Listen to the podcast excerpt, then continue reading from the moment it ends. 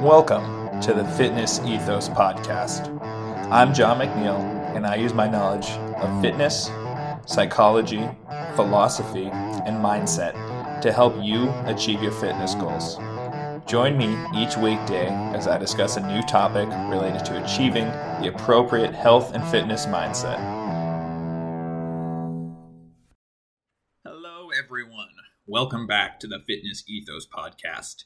Today, I want to talk why training like your favorite athlete is a waste of time. So, I want to be clear that training like an athlete is a good thing. And what I mean by that is training in different ranges of motion, using your whole body, getting in, in just getting in different positions than you typically would when you're doing your typical bench, squat, deadlift, bicep curl, whatever the hell. So when I'm thinking athletic movements, I'm thinking, you know, like multi-directional stuff. I'm thinking stuff that uses your like your, your muscle, you're running, you know, you may be swinging something, you may be throwing something. And let me be clear, those are fundamental human movements that we should all be able to do. Now, we shouldn't we don't necessarily need to be perfect at them. I don't expect you to be able to throw a football like Tom Brady, but it is an important skill to be able to throw something or carry something or you know m- do multiple different things like i'm thinking of like something in tennis where you may be lunging to the side and then twisting your body and swinging a racket. Like you can't mimic that with a squat. It's completely different. So i want to be clear that that is a fantastic way to train.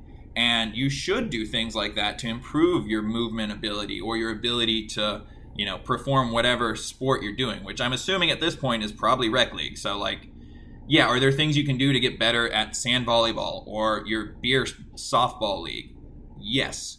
Athletic movements are great for that. There are some things you can do to improve that but when i say you shouldn't train like your favorite athlete i mean you shouldn't train like your favorite athlete. Like i think of someone like okay let's give the example of I'll, I'll provide a couple examples here. One that i think of is bo jackson because he's widely regarded as the greatest athlete of all time. And these are going to take kind of two sides of, a, of the same coin so bo jackson I, I was watching one of those 30 for 30s on espn about him and one of the things that stood out to me so much was that they were talking to like his old high school football coach or something like that. And basically they were saying that whenever he was in the weight room he wouldn't be doing the typical things that you know the other guys would be doing the power cleans the you know bench presses whatever. He was strong enough already. So all he did was basically neck exercises to make his neck stronger that guy was good enough on the field with just the normal skills practice that he didn't need to lift weights or anything like that to improve now if you don't lift any weights and you you just do like basic skill training, you're not going to look like him. It's not going to happen. That is a genetic freak.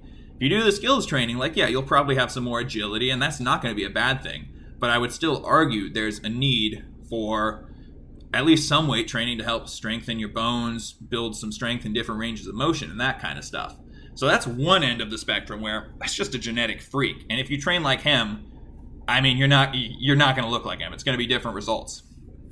And on the flip side, I'll look at someone like LeBron James, who obviously very gifted athlete, definitely a genetic freak as well. So he's got a few things going for him. But we look at the way he trains, and it's very specific to what he needs to do. I don't know if you know this, but he's a professional basketball player. So he plays basketball professionally. So anything he does should be to help with professional basketball. So, I, for example, there are videos of him uh, doing quarter squats, like not full range of motion, but he would just, you know, put a slight bend in his knees. And for most people, that's the wrong way to be doing it because you're not getting a full range of motion, which for the vast majority of people, learning to control and stabilize in a squat all the way to at least 90 degrees or lower is going to be the best thing for them. But for someone like LeBron, who again is a professional basketball player looking to maintain and grow his skill in basketball, a quarter squat is all he needs because how often on a basketball court, when he jumps, is he going to go down in a full squat and jump up? Hardly ever, if ever. Like you could probably comb through all his highlights and never see that happen once. So in that situation, yeah, a quarter squat's great. LeBron's not concerned about the way he looks though. He's concerned about how he performs. So that is basically the biggest thing here is we, we got to separate performance and actual aesthetics here because that seems to be what most people get confused about is it doesn't matter how much effort I do, how much effort I put into the gym, how much I can quarter squat. I'm a 6'2 white guy. LeBron James is a 6'10 black guy with great genetics. I'm never gonna look like that. Now, I can take some of the stuff uh, that he does in training, like, for example, um, he does a lot of mobility stuff. That's fantastic. That's great. Like, do that stuff. You know, work on the skill side of things. But if you're doing everything he is and expecting to look like him, that's not going to happen. He looks like that in spite of what he does, not because of what he does.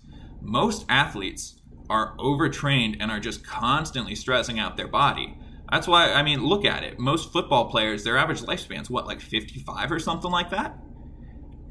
like, how. Are most people, I mean, that's 20 years less than the average individual or more.